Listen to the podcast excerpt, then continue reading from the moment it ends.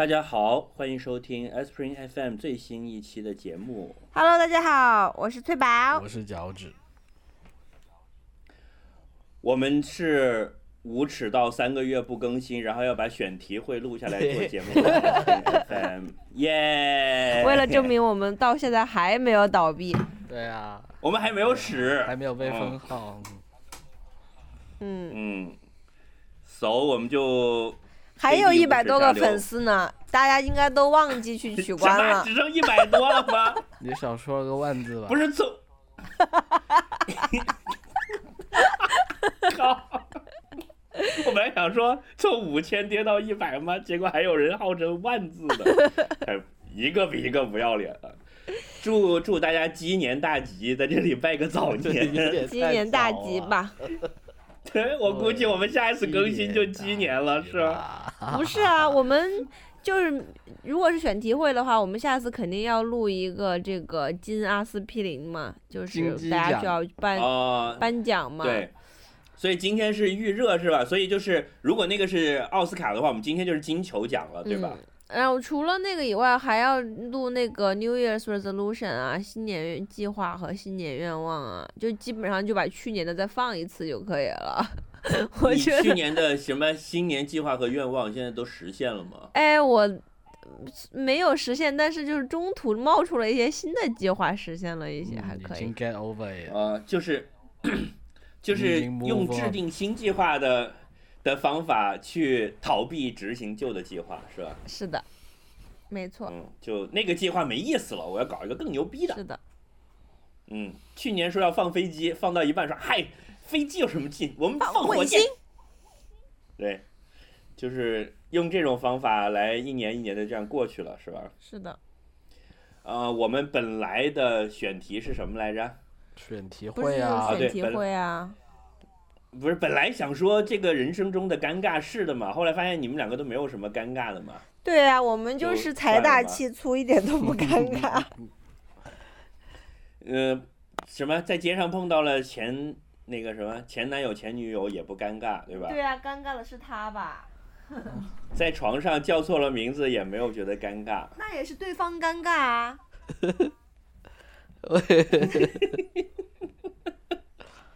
还有什么会有大家刚各种？复杂的感受，但应该不是尴尬的感受。但但应该不是尴尬，嗯。所以做 podcast 主播的一个最主要的才能就是要脸皮厚。哦，就是在青春佳节，大家围在一起看电视的时候，很容易 有一些尴尬的镜头了。是鸡吧？来来来来来来，这个鸡年了，来吃鸡吧，吃鸡吧。给对吃鸡吧。感觉嗯鸡年的时候，大家过年 咬文嚼字要特别注意。应该应该明年会比较污是吧？我们这个还这个梗还是留到那个春节的 选题的时候再讲。对啊，，会比什么猴塞类这些好很多。真的。猴塞雷的梗只是我们什么大概只有两三期之前刚刚用过而已，你知道吗？就整个今年我们只录了两三期哎，节目。这件事说起来还是主播们都比较忙，有点。尴尬哎，感觉。嗯，超尴尬的好吗？那我来告诉你们啊，整个二零一五年我们大概有可能三十期节目，然后一六年就大概只加起来就天呐，我们现在已经迈向三周年了。哎，那如果这样的话，我们十二月是不是要多录几集？而且其中有九期是在六月份之前的，嗯，六月之后就整个下半年，整个下半年柜台是一一片死寂。所以我们今天是迈向三周年特别节目，对吧？真的真的吗？要卖吗？哎，真的，我们周年就是十一月份吧？是啊，是没错啊，十月份。天哪，都过我们是了。对，我们是好多年以前的十月开始策划，然后十一月开始上的第一期节目。嗯，那时候白头发还没有这怎么样么多，哎呦，那时候我还是一个青少年那时，候我眼部细纹还没有这么多。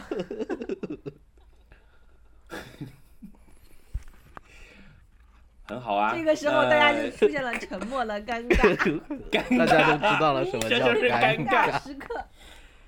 各位听众，刚才我们是给大家表演的教科书式的尴尬。嗯，如果你不知道什么是尴尬，你就往回倒两分钟，然后再听一遍，好吧？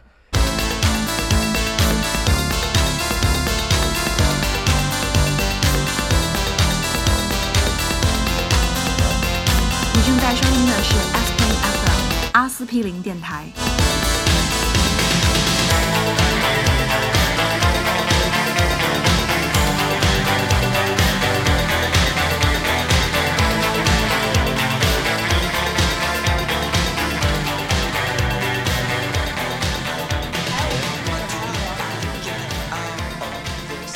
对，哎，对对对对对，比利林恩你们俩都看完了，对对吧真？的看得我热泪盈眶，到最后都哭的不行了。但是，那呃，你你你们先说，你我们先说从头到尾都在要哭未哭的边缘。嗯，哎，对，同感加一，天呐，就是我觉得这样就我是觉得这个等一下，就是让你们两个都在要哭未哭的边缘，这个还让挺难拿捏得非常的好，耶因为一个人泪点很低，一个人泪点很高。所以你是什么意思？就是说我是一个凡是看电影就哭的人，脚趾是看什么电影都不哭的人，是吗？但是可能跟帧数有关喽。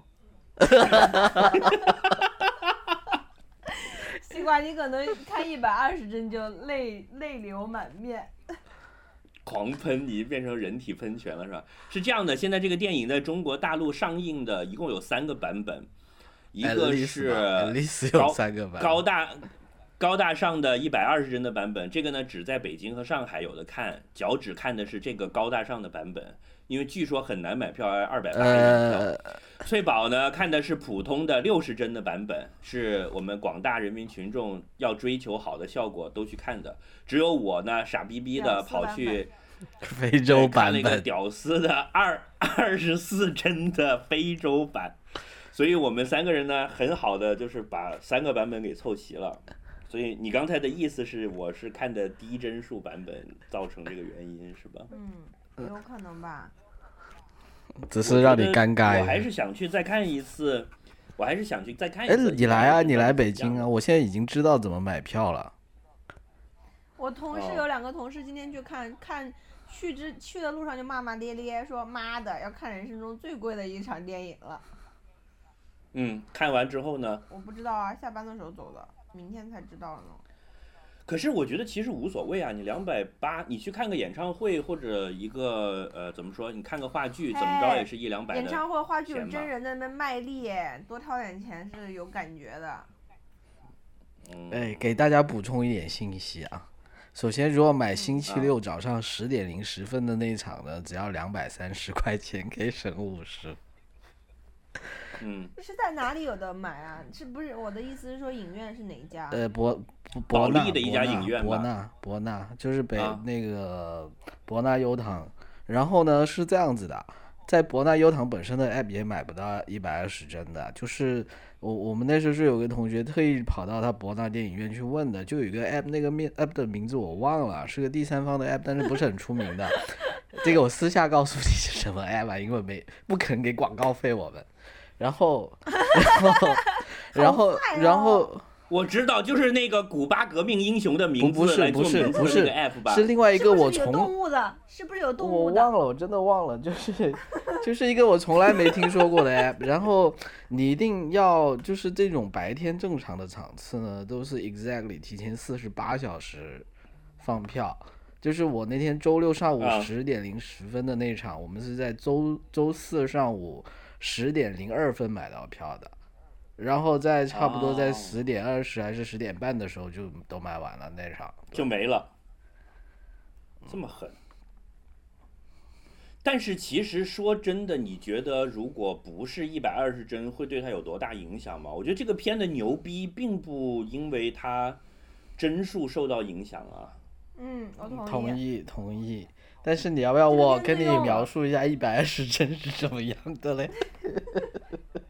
如果你能描述得出来，他为什么还要拍一百二十帧呢？你描述嘛，听听你的，你描。我哎，我还没讲完呢。我说，如果这个片子用 iPhone 拍出来的话，我也会很很买单。对嗯，对，首先片子是很好，片子是很好。嗯，你们觉得好在哪里呢？因为你知道了，专我们这么高大上的专业影评节目，就几句说很好，我哭了，是不足以服众的，好吗？不足以评名分的，请讲。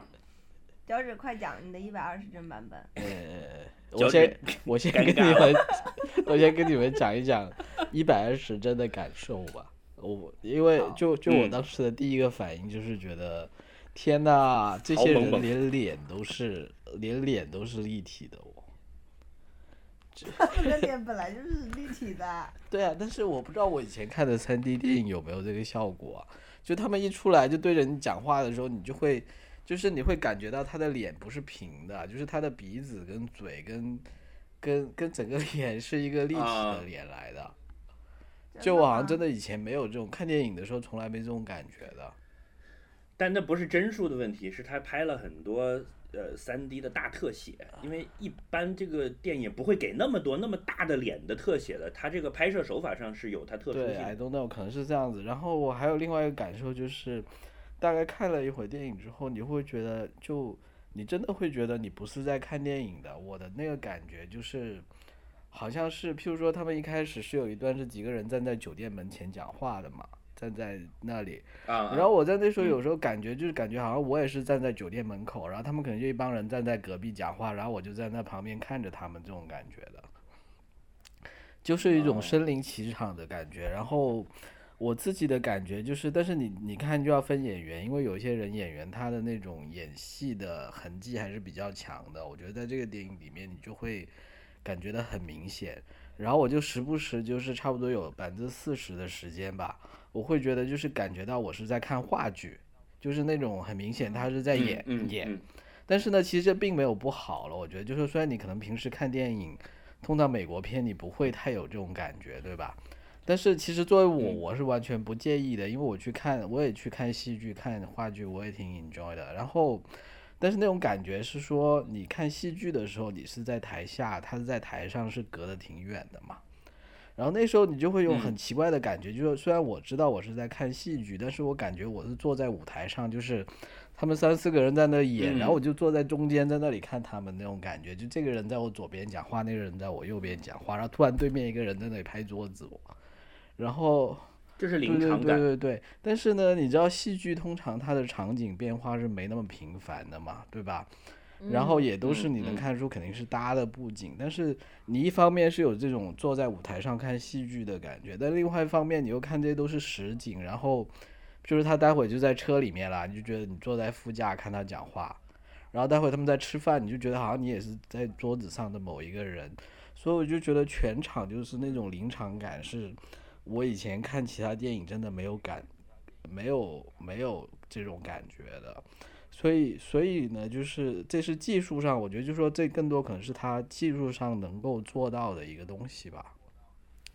然后我嗯觉得对我的影响就是说，那种情绪的渲染呢，就会呃更加的直接，因为其实他他这里这个片里面很多就是某种程度上你是一直跟着主角的视角，跟着他去经历他经历过的很多事情嘛，大概都是这样一个过程。然后由于极强的临场感，造成了你加强了那种你对他的这个没错。没错。譬如说，就说我举个例子，譬如说他在那个中场秀的那一段时间，就我就能很嗯容易的感受到，就是说啊，旁边都是在乱七八糟啊，然后就那种好像你真的是站在一个球场中央，然后那些人在你身边跑来跑去，然后我就特别能够感理解，譬如说他有时候为什么情绪会。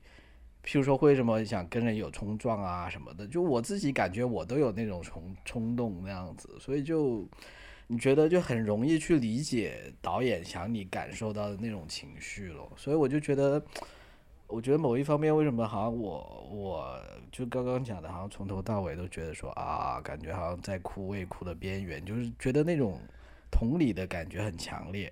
然后另外一方面，就本没错台本台最冷血的观影者也被打倒了。然后，然后另外一个角度，我就能理解，就是说，你看很多影评不是说觉得这个片子特别散，然后很多东西也没有说到很透或者怎么样，就有一些反反面的观点是这么看嘛。但是我、我的觉得，就是说我倒能理解导演的想法，就是作为我，我就觉得说，因为我如果是这么去拍，你已经本身这种临场感很强，你被感染的力度已经很大了。那我觉得，就某种程度上，可能作为他来讲，他觉得再继续用，再加上其他手段再来煽情，就可能对他来说，他可能会觉得太过了。就我感觉，就是说，他如果这部片是用什么“妈妈，我再爱你，哎再爱我一次”那种，就可能连我这种不喜欢这种剧情的人，我可能都会跟着哭的稀里哗啦的。哭的稀里哗啦。所以我就说还好还好，就到这里就够了，是这样子哦。嗯，我是当时就虽然我看的是非洲版呢，但是我也有一个感觉，就是他这个电影用了太多的大特写了。就是你想在那么大的一个屏幕上面，整个是一张脸啊，在这个时候呢，在这个时候对演员的表演的上面的要求是完全不一样的了。你们想过这个问题没有？是就是之之前我们就讲过嘛，就是说话剧你要靠肢体语言，比如说你在话剧的舞台上，你要表现他哭，你必须是要哭天抢地的才能够表现得出来。而电影呢，你只要抽搐一下，然后眼泪流下来，大家都能看到，因为有给特写嘛。他这个是拍到什么程度呢？就是你眼泪都不用流，你眼圈能够变红，大家全部都能 get 到哎你的感受。是的耶，是的耶。那么这个对演员就提出的要求就是你非常非常的细致的小动作来表现才行了，因为你很容易过。那么你的整个的这个表演的方式就全部变了，变成一种用非常微小的的的东西。那所谓的方法派演技就受到了极大的挑战的。我当时是在考虑这个问题。嗯是是，肯定是这样子，因为因为你有没有觉得这一次大家都在夸那个女主角，我忘了她的名字啊了，就是那个演《暮光呃之，城》那个暮光女，对对对，嗯。就就她以前不是大家都觉得她是面瘫来的吗？但是他现在就说，因为他就是用很多很用你刚刚讲那种很微小的表情啊，就很适合这部电影了。嗯，好吧，但是你记不记得这个片刚上映的时候是评价是非常两极化的？我当时去看，我心里还有点打鼓。当时我是的我有一个同事看了，就是觉得说很一般，然后我心想说，嗯，no class，你懂个屁！没有 taste，没有 taste。哎，从什么时候开始，李安变成了一个就是大家都觉得牛逼的要死的导演？我觉得他一直很，一直都很牛逼的要死。你想从最早的什么喜宴，还有那个叫吃饭的那个叫什么饮食男女，饮食男女，呃，就是还有那个推推手推手，推手其实是他第一部，三部曲嘛，一直都很牛。，对，嗯，对，但是一直都很牛，但是我一直并没有特别喜欢他。就是你发现吗？他李安有一点好牛的地方，就是在于他什么题材都碰，嗯，什么鬼都拍。他还拍过《理智与感性》，他还拍过《绿巨人》，对吗？是还拍过《绿巨人》，然后又拍过什么《与魔鬼共骑》，卧虎藏龙，然后后来又是《卧虎藏龙》，又是那个《断背山》，然后又是那个汤唯那个叫什么？啊，汤唯那个呃色戒色戒，对，然后就每一次都不一样。但是我真正入他的坑是《少年派》，你记不记得那一年我是毫不犹豫的《少年派》给了金西瓜奖的年度电影。谁记得这种事啊？我也不记得了，哈哈哈，是不是很尴尬？我我记得啊，我记得记得好，好，就是我我看到《少年派》，我真是就真心心诚，就应该那个成语怎么说？心悦诚服了心悦诚服，嗯，我就觉得啊，李安老师真的是好了，我就真的是是牛逼的。我觉得他选、嗯选剧本选的非常好，他的所有的这些电影原本的那个小说也好，剧本也好，就是剧本本身就已经很牛了，就是你不看他的拍摄手法，换一个导演来拍也都是很棒的。哎，是的，我看完电影我就很想把这个原作找出来看看，我就想知道到底是李安这么牛，还是说原来的书就写的这么牛逼了？因为你想《色戒》啊、《少年派》啊，这些都是原本的素材都很牛的，就他已经是一个呃 great success 了。对断背山、啊。那那少年派，那卧虎藏龙怎么说？那卧虎藏龙怎么说卧虎？藏龙我卧虎藏龙其实卧虎藏龙，我觉得那个电影我没有很喜欢了。哎，我是从那部电影开始很喜欢李安的，哎，就大家可能点真的不太一样，反正少年派我又觉得一般般，哎，天呐，瞎了！真的。内战，内战。你 呃你们继续说。哎，翠宝，你先、啊你先说嘛。翠宝，你先说你你的观影感受是怎么样的嘛？就这个电影你看了，你看的六是真的，比利林恩啊，我、我嗯第一个感觉是清楚，但后来说他们说，因为我看的是那个很清楚的荧幕的原因，什么六六 K 啊是，所以就是当时感觉是真的有一种呃不一样。第二个是我我觉得他那个就是整个叙事把两条线完全融在一起讲，这个方式是非常非常妙的了。嗯，就是他就是不断的用回忆闪回在战场上的事儿，吧？是的，是的，而且他的就把所有的这种呃起伏、低潮、高潮都能够拼接在一起去表达这个故事，然后在你就是没有意识到的情况下，就去把这个故事讲得很完整。我觉得这一点的话，其实更好的帮助客户呃什么客户，帮助 职业病来了，更好职业病来了。去帮助观众去去融入、带入那个主角的情感了。因为其实你如果先讲前面那个故事，再讲后面的故事，可能其实并没有那么强的关联性的话，你其实无法带入到那个情感中去。然后我觉嗯得，嗯很多人就是我看豆瓣上面影评，包括很多国外的影评，大家的关注的点还更多的是在于说，第一个它炫技嘛，第二个是说他的对于战争的观点并不明确啊什么的。那我个哎，人就这一点，我觉得特别 low，我特别讨厌这种说法。就而且这个很，你说，你继嗯，续。这个观点其实很浅显，就是这个电影其实本身是没有什么观点。我我觉得这个电影就是告诉了你一个真实的世界而已，它不需要承载什么观点啊、教育意义啊 whatever，所以没有像很多那些给他负面评价的人。呃的那种感受，我反而是觉得他对于这个人的刻画，以及对于不同的人，以及就是说围绕一件很小的事情去透过这一个面去看每个人的生活啊、态度啊，会会有很会会有很大的启发性。还有一个呢，就是说，其实比利林恩这个什么很长的中场休息嘛，就中间这个表演。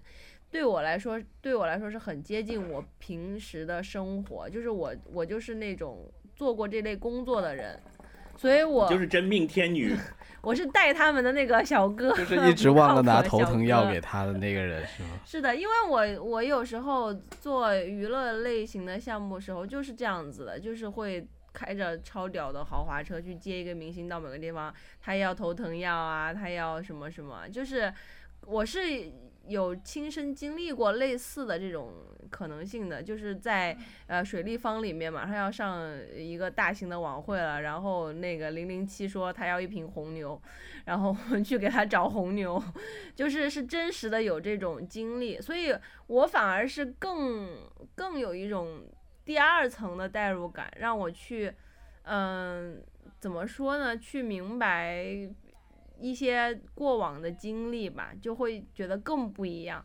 所以我我就觉得这个电影真的非常非常好，因为它并不是在讲战争或者在讲什么，它反而是在讲嗯说嗯你怎么样去跟身边的人交流接触，以及就是大家人与人之间的这种交流，以及它其实跟你的内心世界的这种交流是很很不一样的。就是说你的内心世界其实很大，可能你跟别人交流只是一个小点，所以其实我觉得他讲的更多是这种类型的东西，所以其实是很感人的。就他其实讲的是根本不是反战不反战，是讲一个少年人如何认识自己，如何认识世界。嗯，对，我同类似没错没错，就说你看他电影题目其实本身就是点题了呀，他并不就说大家不要一看到有电影战争的电影就觉得说肯定是要谈战争，对吧？你说全金属外壳，它可能是讲战争的，但我觉得比利林恩。其实他的着眼点就是比利林恩嘛，你看他其实他的名字并不叫什么 B 班或者叫大兵林恩，所以我觉得就是像你说，可能战争只是说刚好他的职业是去打仗嘛，但是可能你的职业可能不是去打仗，但是他这部电影其实着眼点就说，就像你说的，其实是着眼于他这个个人的很多内心的挣扎，还有他的一些对世界认识的过程了，我觉得是这样子。嗯这就是为什么我看完了就跟你讲说，他跟那个少年派其实是讲同一个主题的，嗯这是我当时的感觉。嗯嗯，然后那个我是一直惊叹于李安的一点，就是他一天到晚假装是个老好人的样子，就是你看每次出来都特别的公公良谦俭让，嗯你知道吗？然后实际上他的电影意识都非常的大胆，是，非常的大胆，真的是，我觉得他每次一副老好人的样子，但实际上他的电影里的讨论的这些问题和那种意识，比那些穿着皮夹克、破牛仔裤、叼个烟、骂脏话的那些人要牛逼多了，要胆子大多了。这些题材有，或者这里面的话是那些人根本不敢讲的。嗯就你看，呃，一直以来哈，你看，嗯，色戒，色戒泼泼热血爱国青年的冷水，对吧？然后这个这个讲汉奸的内心世界，这个够够够胆子大了吧？然后，呃，断背山讲牛仔之间这个的同性恋故事，对吧？这牛仔 kind of 是美国的这种阳刚的精神的核心的一个 icon 吧，对对对吧？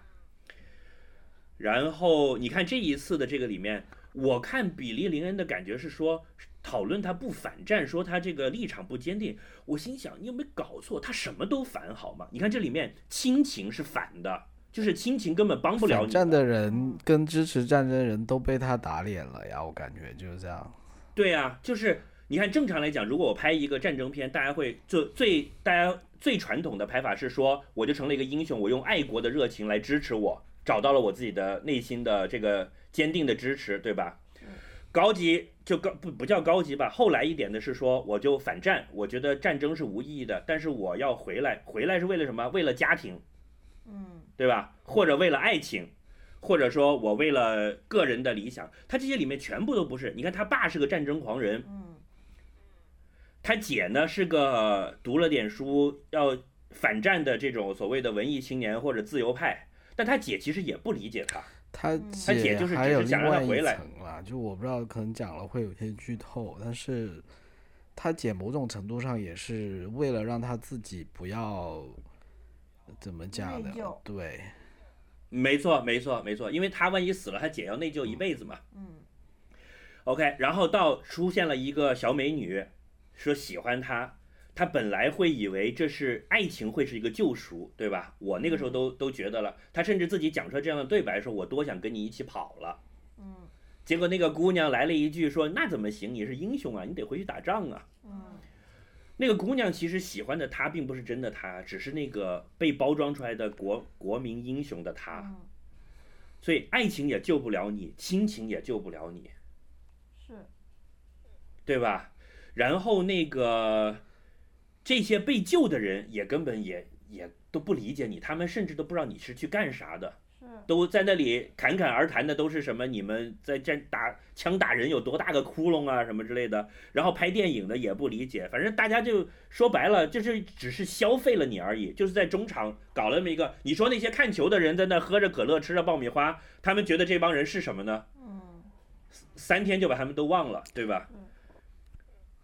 然后那个有一幕特别特别感动，我为什么突然想到了《少年派》？就是他有一个回忆的画面，他跟班长在那里聊这个天，班长在跟他讲人生的道理，嗯。突然给了一个大的广角镜头，就是后面是一个墙，那里就一棵树，然后他在讲佛理，讲印度教的东西，对，然后那一个画面突然就让你想到了，就是这个叫做得道啊，就不什么，这个那个那个叫叫什么婆说双树啊，这个嗯禅悟、佛陀，顿悟，对佛陀在树下突然就顿悟了，就是这种这种意识就在里面。嗯然后你就我觉得李安完全是在用一个佛家的角度在看待整个世界，就是所有的这些人他们都在受苦，而且你从这个苦里面你是跳不出来的，嗯，你只有自己去悟道才行啊。是的，所以最后他就知道了，找到了自己的方向了，那我还是得回去，因为我就是干这个的。嗯而且你要说不反战嘛，其实对美国的这个呃兵役制度黑的也挺惨的。你看那个呃清洁工就说，哎，这个工作挺不错的，还能挣钱，我也想去，是，对吧？这些真正打过仗的人就只有苦笑，就他们是穷人啊，他们是真的穷，然后这是一个很不错的工作，有钱拿的。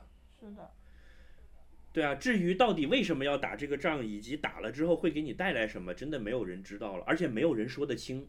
这电影里出场的所有的人，都看不清整个这个事情的本质，没有人说得清楚。是，甚至最后这个事儿变成什么样，连发动战争的人都不知道。嗯嗯，就是怎么说呢？我觉得李安就是高啊，就比你们这些还在吵呃反战还是不反战，正义还是不正义，就高了九条街呀。就我已经站在一个这个角度在看待这个事情了，就是终极的人文关怀，他 care 的。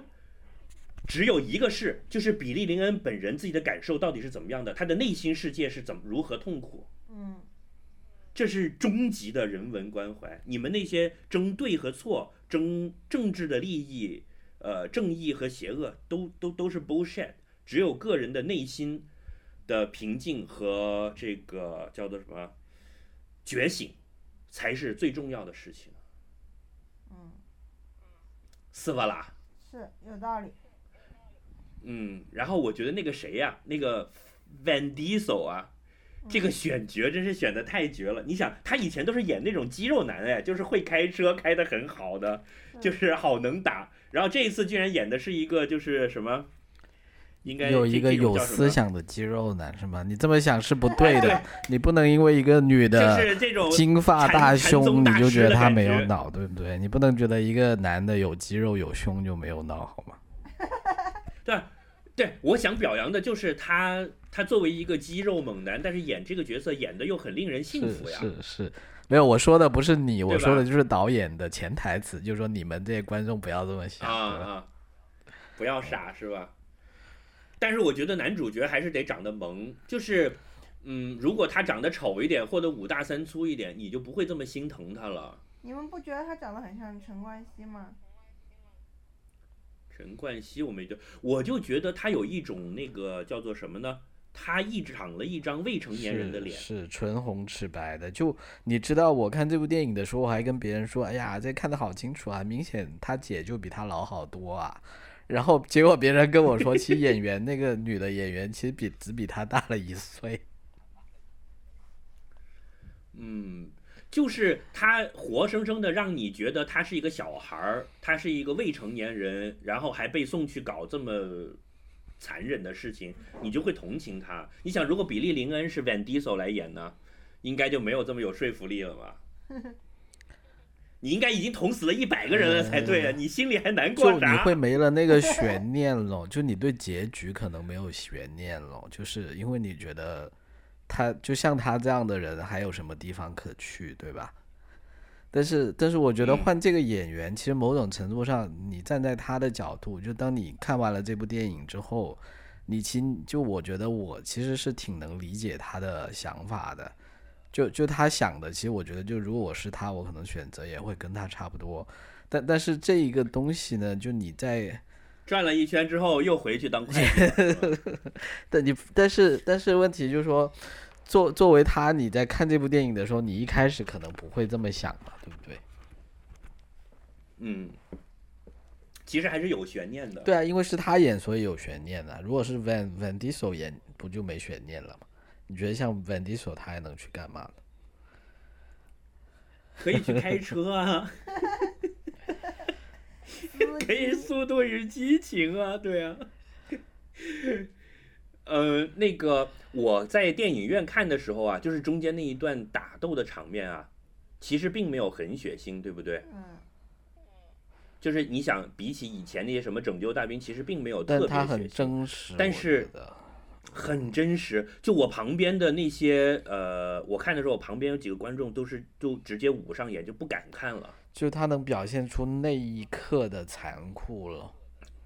就感觉你都能闻到那个血腥的味道，嗯，是的，嗯，就好残酷。就那一下你就觉得战争真的是太残酷了，让两个人这样面对面，你想这两个人是无冤无仇的，是啊，而而且我是因为一份工作来的，你觉得其实很多东西就是很随机、很脆弱的，就可能决定你命运的就是一个骰子那样的东西，可能你是先迈哪一只脚，或者你头朝那边，就是你可能只是一些毫不起眼的选择，可能就决定了你是一个死人还是一个活人。这样子嗯。但是据说国内上映的版本还是剪了三分钟啊，啊三分钟啊，那一段呢？啊，说还有可怕的那个画面被剪掉了，哦，那有可能，还有就是那个呃跟那个啦啦队员那个火热，亲热的戏，对，也被剪了。哦，然后，然后我觉得那个字幕翻译的不太好，就就以我这么烂的英语水平，我都发现了一个明显的好吧，错误。我就把这句话留给你讲说我不想说我很烂。你说嘛？没有，我只是不想把我的英语很烂这句话说出来，所以留给你说了。你肯定就听出了更多的嘛，我就只听到了这一句，觉得是觉得那个翻译错了你。说呗，最宝，你我知道吗猜到是就有一他说哪一句，get 没 laid 呀错，就那一句实在是太明啊显了。是的，嗯，我就我就觉得这里都翻译错了因。为那里明显是有个梗的嘛，但他那么翻就一点都不好笑了嘛。但他会不会是是故意？的呢？嗯，有可能，我当时也觉得是故意的。嗯，没错，肯定是故意嗯的。好吧，我看了这个电影才知道了一个冷知识，就是 Beyonce 原来是那个嗯《真命天天女》里面出来的，好吧，我以前是不知道的，所以他是组合，然后解散了之后单飞的，对吧？是。然后其实还有人在网上在放当年就真的那场中场秀《真命天女》的那段表演，当时电视的那段录像，现在在网上也是看得到的。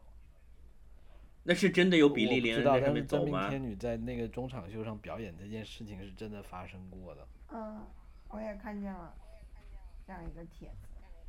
有链接吗？找一下。我还挺，我还挺想看一下的。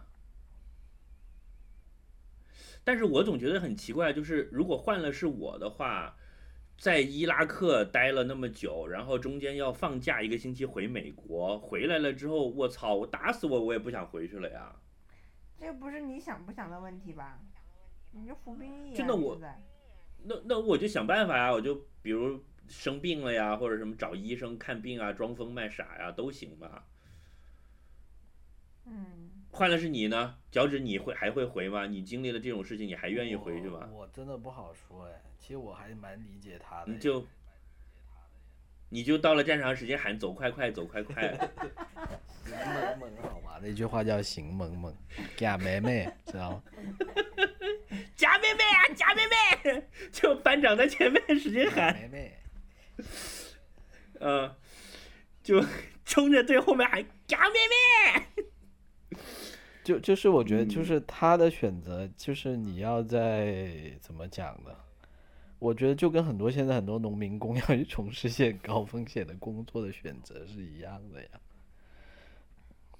就有时候嗯，最后发现还是无处可去，只好再回去。没有觉得就说就是这是一个高风险，但是可能是高收益的一个赌注咯。这个收益倒不一定是物质层面的啦，也可能就是像你说的，可以得到顿悟之类的我，看你怎么去想了。哎，哎谁知道到底在美国如果去当兵干这种事儿，到底能拿多少钱啊？有没有一个这个标准？有吧？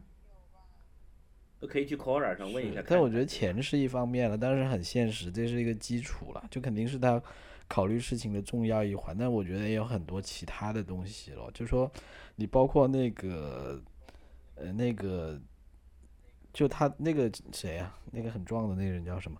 那个人不是跟他说你要你要找到就 something bigger than you 嘛，对吧？但我觉得他其实找来找去，最后他可能只是在在他参兵的参参军的时候，他才能找到这个东西了。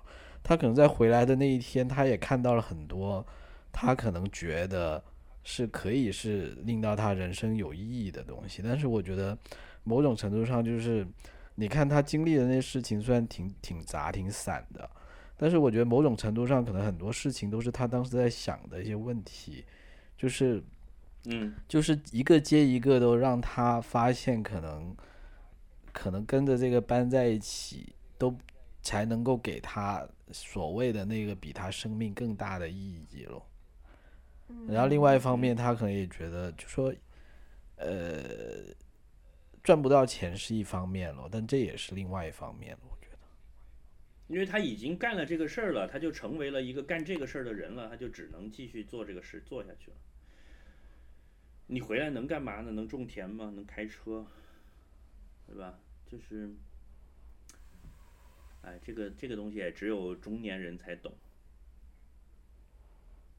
我不懂，好吧？你们，嗯、你你肯定不懂吧？你们注意到那个李纯的表现了吗？哦我后来中午吃饭的时候，他们告诉我了，李安的儿子，那是谁呀、就他们班不是有一个亚裔的人吗？就他整个那里面，对啊，那是李安的儿子呀，哇哦，就挺一般的，对不对？还可以啊。而且主要是长得不太像华人，我觉得，啊，嗯，我也觉得。我还以为他是东南亚裔的。他是东南亚，台湾算东南亚吧？嘿嘿，体会了，那你厉害就算吗？对你，你把你把比比利林恩这个电影往他身上套，你想想看，如果如果是你的话，你爹是李安，你喜欢演戏，嗯，你真的压力挺大的。嗯有没有想过这个问题？是啊，嗯，而且你爹还愿意帮你，让你上他的戏，这个事儿就是还还挺不好说的。我而且从他的表现来看，没有看出很很很亮眼的表现了。我还就是以后会关注他的这个演艺生涯了。据说他就是想演电影，中中规中矩了，就没有什么不好的地方。而且你很不好混啊！你作为一个中国人，你又不会功夫，你要在美国混电影圈，然后你爸又是李安，就是各种困难的要素都集齐了哎，这个真的很不好混呢。嗯，那倒是。对啊，翠宝，你要要你女儿要要要搞公关，你愿意吗？你将来是公关界的大拿了，你是公关界的奥斯卡。嗯，这个没什么可比性吧，因为这个不存在就是公众人物的问题，做什么都无所谓吧。嗯，你总是这么一针见血。是哦，是的，是的，嗯，所以我我我就挺挺心疼这个小伙子的，我觉得他也是不容易，我选择了一条难走的路，我觉得他是。哇，你还心疼他，我还想当李李安的女儿呢。你也是咸操咸吃萝卜淡操心。呃，贵大的不是太好了。你当，不是你当李安的女儿有什么好处吗？有什么 benefit 给你啊？我可以刷卡买东西啊，李安又，那你为什么不去当 Donald Trump 的女儿呢？我都愿意啊。我不挑的。嗯，好吧。嗯，你这方面你已经很好了，好吗？我还愿意当你的干儿子呢，真是。来，快叫又开始互干妈。捧，又开始互捧嗯凑脚了。那我要当脚趾的干女儿了。嗯，呃，一家三口其乐融融。三代同堂好吗？三代同堂，你在黑谁？我我跟脚趾可是一代的啊。呃，嗯，我没有那么老啊，我跟脚趾是一代的，你们不要想搞成三代，我们这顶多搞成两代。